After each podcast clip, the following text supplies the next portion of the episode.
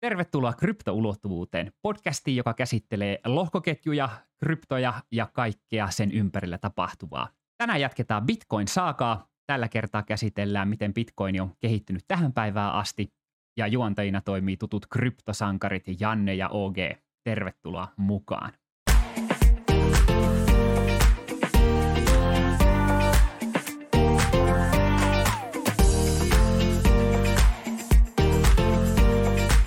Terve taas OG. Terve. Terve, terve. Kryptoviikko on lähtenyt taas samalla tavalla käyntiin kuin edellisetkin, eikös vaan? Vai onko jotain ihmeellistä, mitä, mitä on tullut vasta? No on varmaan tässä nyt muutamia, muutamia uutisia, että sun lemppari Dog One on Kyllä, tehnyt kyllä. juttuja tai Meikäläisen Joo. lemppari Dog One on taas seikkailee ja viimeisimpinä uutisina herralta on nyt Etelä-Korean passi on jäädytetty valitettavasti. En tiedä, onko se Interpol vieläkään löytänyt tätä kaveria, mutta passi on nyt jäissä.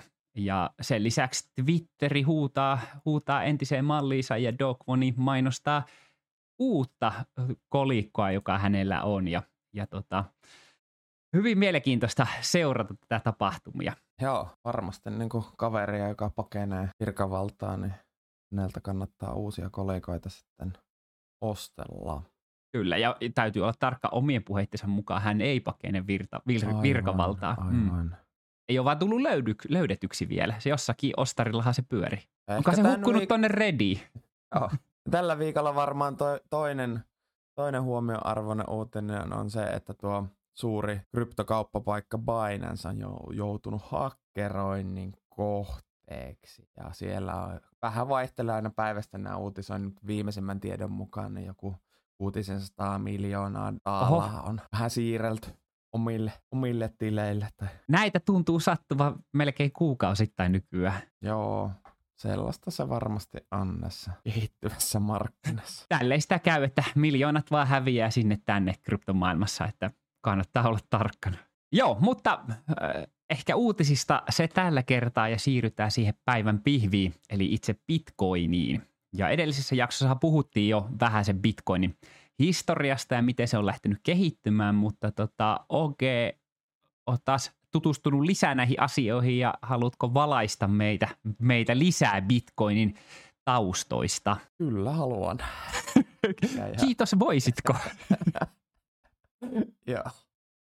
Niin, siis varmaan se bitcoin, kun se oli ehkä tuollaisissa kooderipiireissä ja nörttipiireissä, niin sellainen mielenkiintoinen vallankumous, niin miten se alkoi oikeasti sitten kiinnostaa ehkä suurempaa populaatiota ehkä sen jälkeen, kun sille tuli tällainen dollarihinta, joka jollain tavalla muodostuu liittyen siihen, että paljon tämän bitcoinin louhinta maksaa sähkössä ja sitten nämä tämmöiset kauppapaikat, alkuun hyvin kokeelliset kauppapaikat otti sitten viitteellisen arvon ja, ja, ja siitä se lähti sitten kasvamaan ja heitteli tosi paljon, eli su, suuri volatiliteetti alkoi kiinnostaa treidaajia ja sitä kautta ehkä ihmisiä rupesi rupes siirtymään tähän bitcoin-maailmaan. Oliko se heittely jo silloin samankaltaista kuin tänä päivänä, että välillä hinta on 70 tonnia, välillä 20 tonnia vai mi- millä tavalla se,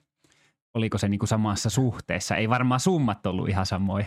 Niin, siis var- vo- volatiliteetti oli tosi suurta, mutta su- summat oli, oliko se ensimmäinen bitcoinin arvo, yksi dollaria oli noin 1309 bitcoinia ja se, var- se heitteli varmasti niin kuin siellä, siellä välillä siellä 80 prosentin verran suuntaan tai toiseen. Ja, ja sittenhän, kun tämä oli tällainen tällainen IT-alan ohjelmoijien valuutta, niin, niin totta kai kaikista koodereista yhtäkkiä vuonna 2009 tuli, tuli tota markkina-analyytikkoja ja finanssialan ammattilaisia. Totta kai. Ja sitten ei, ei ihmette, en ihmettele yhtä, että nykypäivänäkin vielä, niin kun, nyt kun tähän, tähän markkinaan tulee oikeita ammattilaisia analyytikkopuolelta, niin, niin, niin sitten nämä meidän nörtit niin ottaa, ottaa vähän osumaa, mutta kuitenkin pitkässä juoksussa näen, että, että kyllä, kyllä kyllä me opitaan tämä homma. Ja, ja, mm, Usko on vahva. Sitten, ja sitten, sitten siitä se lähtee. Kyllä. Mutta joo, sitten ehkä sen verran vielä, että kun kiinnostus kasvoi ja volatiliteetti oli suuri ja hintaakin jo pystyi sitomaan dollariin, niin sitten myös tällaisia kauppapaikkoja rupesi syntymään enemmän ja enemmän ja sitten tämä väärinkäyttö lisääntyi, eli mm. niitä hakkeroitiin. Aina, aina niin kuin vähän välein tulee uutisia, että nyt tämä uusi kauppapaikka on joutunut hakkeroinnin kohteeksi. Ja niin kuin tuosta Binanceista jo mainittiin, niin jatkuu tähän päivään asti, että tällaisia uusia teknologioita, niin, että ne on vielä 2022kin tavallaan u- uutta, siihen kohdistetaan tosi paljon. Kyllä, ja ehkä, ehkä jos näitä, näitä katsoo näitä vanhoja häkkäyksiä, että onhan sieltä lähtenyt niin kuin bitcoineja siis kappalemäärinä paljon, mutta rahan arvosinahan ne ei ole ollut hirveitä, että niin kuin joka paikassa, että jos on joskus 17 000 bitcoinia varastettu tai täällä on yhdessäkin linkissä näen, että 120 000 bitcoinia on varastettu. Mm. Okei, se oli silloin 2 miljoonaa dollaria, nyt se olisi vielä enemmän, että, että tavallaan se, se koko luokka tai niin kuin niiden vaikutus on vielä, vielä pahempi tänä päivänä kuin mitä ne ehkä on jonain päivänä ollut. Ei silleen, että ne olisi koskaan toivottavia. Ja ehkä, ehkä niin kuin sitten kun myös bitcoinin mainekin oli silloin, että sitä käytettiin vain johonkin huumekauppaan ja tällaiseen, mm. niin, niin, niin esimerkiksi Kiina on äh, historian saatossa useampaankin otteeseen niin kuin rajoittanut ja loppujen lopuksi kieltänyt niin kuin bitcoinin. Kyllä tässähän historia suurin piirtein näin sanoo, että 2013 tota, noi, tämmöiset finanssiinstituutioilta kierrettiin bitcoinin käyttö, sitten 2017 koko bitcoinin käyttö kiellettiin kaikilta ja nyt viimeisimpänä oli 21, kun kiellettiin näiden kryptojen louhiminen myös Kiinassa, eli Kiina on niin kuin askel kerralla kieltänyt näitä kaikkia tehtävän. Joo, ja hintahan on ottanut aina osumaa tällaisen Kiinan, Kiinan julkistuksen myötä. Kyllä. Mutta silti, silti tänäkin päivänä siellä ihmiset louhii sitä bitcoinia, että ei se oikeasti mihinkään niin kuin ole Kiinahan taisi olla, Kiinasta. Kiinahan taisi olla aika iso tämmöinen louhinnan suurvalta myös, eli siellä louhittiin aika paljon noita kryptoja ja sen jälkeen tuon kielon jälkeen osa kiinalaisista toimijoista ainakin siirtyi muihin maihin, esimerkiksi juuri Kasakstaniin vaikka. Uh, huomattavaa, mikä tässä, tai mielenkiintoista tässä Kiinassa on vielä se, että Kiinahan ei ole siis kieltänyt lohkoketjuteknologiaa, vaan sitä opetetaan yliopistoissa useassakin paikassa Kiinassa. Ja Kiinan valtio on tunnustanut, että tämmöinen lohkoketjujen kehittäjä ihan joku virallisessa ammattilistauksessakin Kiinassa, eli se on heillä tämmöinen valtion hyväksymä ammatti ja niin poispäin. Mutta sitä ei saa käyttää tämmöiseen niin kuin rahan välittämiseen, tämmöiseen kryptovaluuttaan – ei saa käyttää lohkoketjuja Kiinassa, vaan siellä pitää kehittää kaikkea muuta, mikä onkin oikeastaan aika mielenkiintoinen, että mitä, mitä kaikkea muuta siellä sitten tehdään, minkälaisia teknologia-ideoita ja hyötyjä Kiinasta löytyykään sitten tulevaisuudessa juuri tämän lohkoketjujen tiimoilta. Tässähän on sitten ehkä jos mu- Kiinassa bitcoinia on täysin kielletty, niin tota, muualla maailmassa ku- kuumeisesti – mietitään, että miten tätä voisi valtiotasolla reguloida ja luoda pelisääntöjä tämmöiselle uudelle markkinalle. Sanohan OG tota, mielipide siihen, että tämä regulaatio on vähän kaksipiippunen juttu, kun ajatuksena on ollut, että pitäisi niin kuin hajauttaa tätä desentralisaatiota ja päästäisi eroon niistä välikäsipankeista, mutta samaan aikaan kuitenkin kuulutetaan, että tätä pitää reguloida. Mikä, eikö tämä kuulosta vähän hullunkuriselle? No joo, e, siis var, onnea siihen niin kuin täysin hajautetun järjestelmän reguloimiseen, mutta ehkä niin kuin, mi, mihin tässä nyt puututaan on se, että on syntynyt tällaisia suuria tekijöitä, kauppapaikkoja, jotka niin kuin hallitsee kryptomarkkinoita ja tavallaan ovat tämmöiselle hajauttamiselle niin, niin, niin vastakohta. Ja mm, sitten, eli tarkoitat siis tämmöisiä niin kuin Coinbaseit ja Krakenit ja Binanceit ja mitä näitä nyt on? näitä tällaisia, että, että heillä on niin kuin, heillä pikkuhiljaa alkaa olla niin, kuin niin paljon valtaa, että he voi manipuloida tosi rankasti niin kuin vaikka krypto, krypto, erilaisia kryptoassetteja ja niiden arvoja. Niin siinä mielessä ymmärrän, että, että, että, tällaisia tahoja halutaan reguloida. Kyllä. Ei. Ja tähän ei ole mitään meidän kuvitelmaa, että, että tällaista on, vaan näistä tutkimuksiahan menossa, että onko manipuloitu markkinoita eri toimijoiden taholta. Eli, eli tämmöisiä epäilyksiä varsinkin on, on, on paljonkin tällä hetkellä.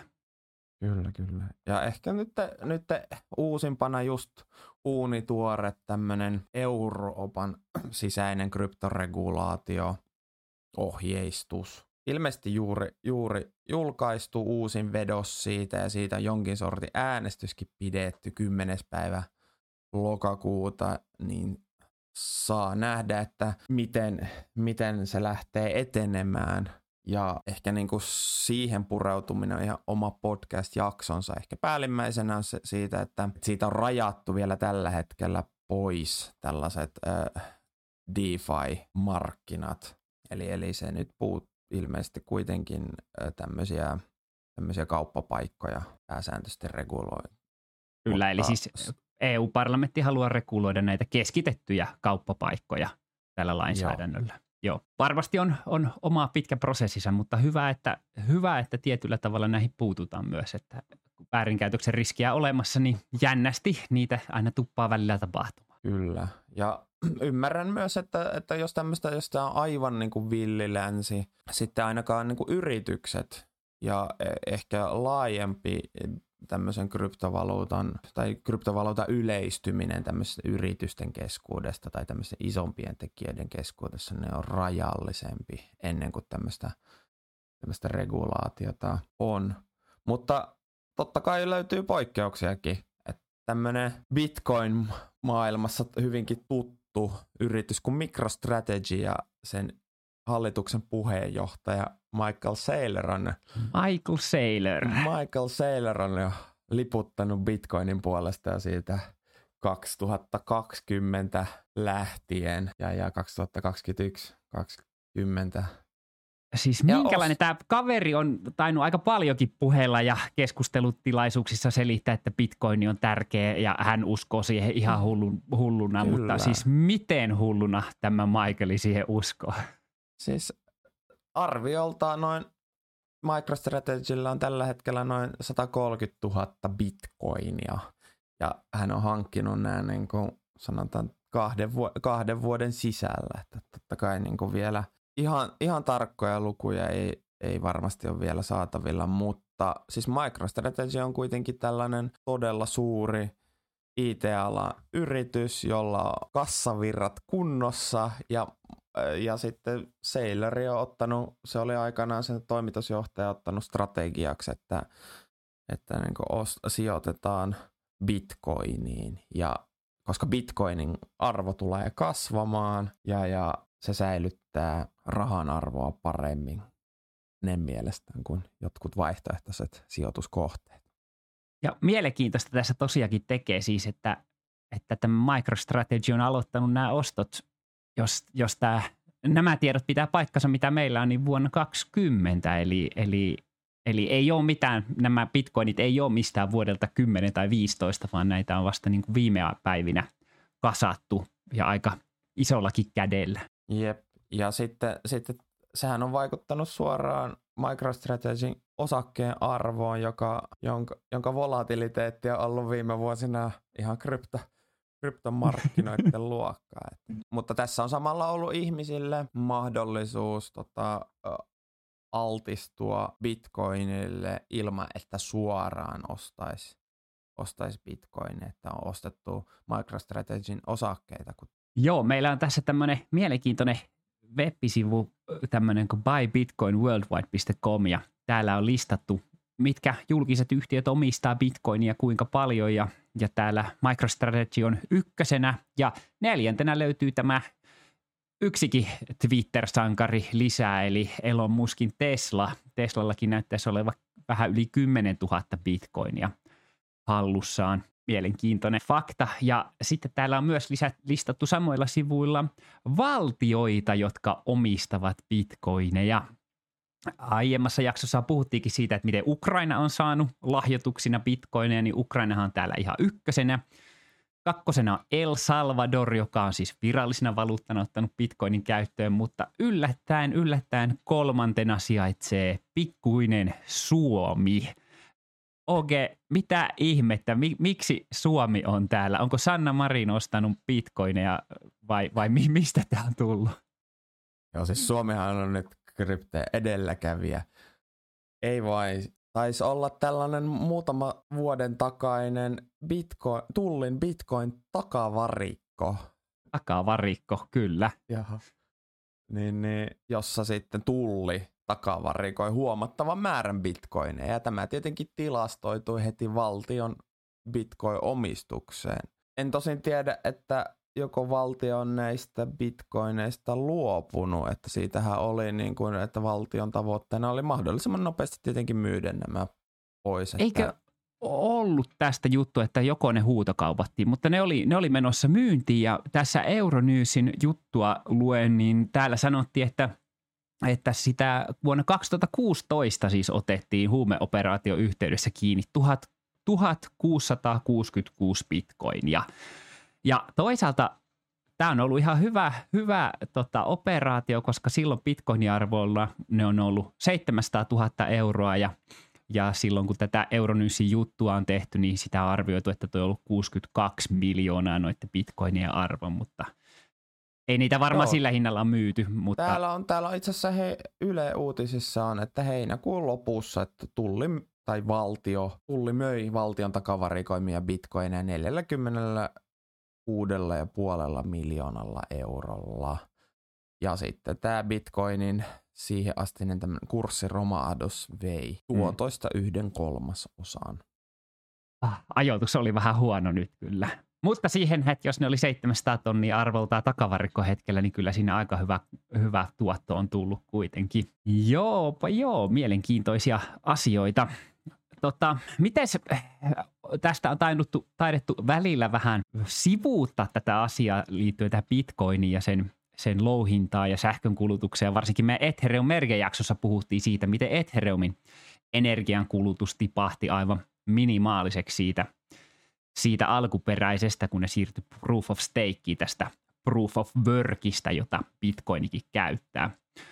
Mutta tota, meillä on tämmöisiä mielenkiintoista Cambridgein äh, dataa, Cambridgein yli, yliopiston dataa, jossa on tämmöistä verrokki, verrokkitietoa siihen, että miten paljon bitcoini käyttää sähköä ja miten se vertautuu toisiin maihin, niin tota, äh, OG, haluatko avata vähän, että millaisia fiiliksiä tämä herätti, kun tätä lueskeli? Tämähän ei nyt ihan, ihan ole ajantasainen tältä vuodelta, mutta sanotaan, että varmasti riittävä suuntaa antava meille mitäpä, mitäpä tota fiiliksiä herää tästä? No ehkä mielenkiintoisin, mielenkiintoisin juttu on se, että Bitcoin kuluttaa vähemmän sähköä kuin Yhdysvaltojen jääkaapit.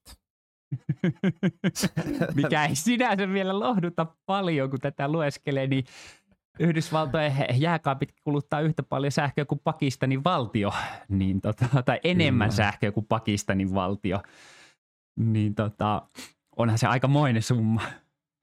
Tai itse asiassa vähän enemmän sähköä kuluttaa kuin suunnilleen saman verran sähköä kuluttaa kuin jääkaapit. Tämä oli vain jotenkin niin hauska tilasta, että olin silleen, että mikä jääkaapit?